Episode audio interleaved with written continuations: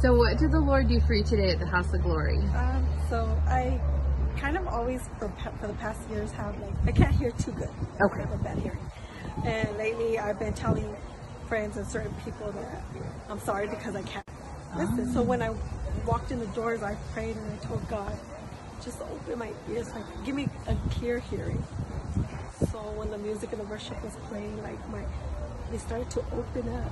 Like, I could hear it clearer. During the worship and the music, praise Yeah. God. I, thought- I was amazed by that. So Yeah, and how are they now? It, good. Yeah, I can hear like clear, like the- and then More. and then because I am sick, so it even makes my hearing worse. Yeah. But it, it just opened, like So you can hear better. You can hear more. yeah, Oh, praise God. yeah. Thank you. Glory to God. Yeah, Thank glory to you. God.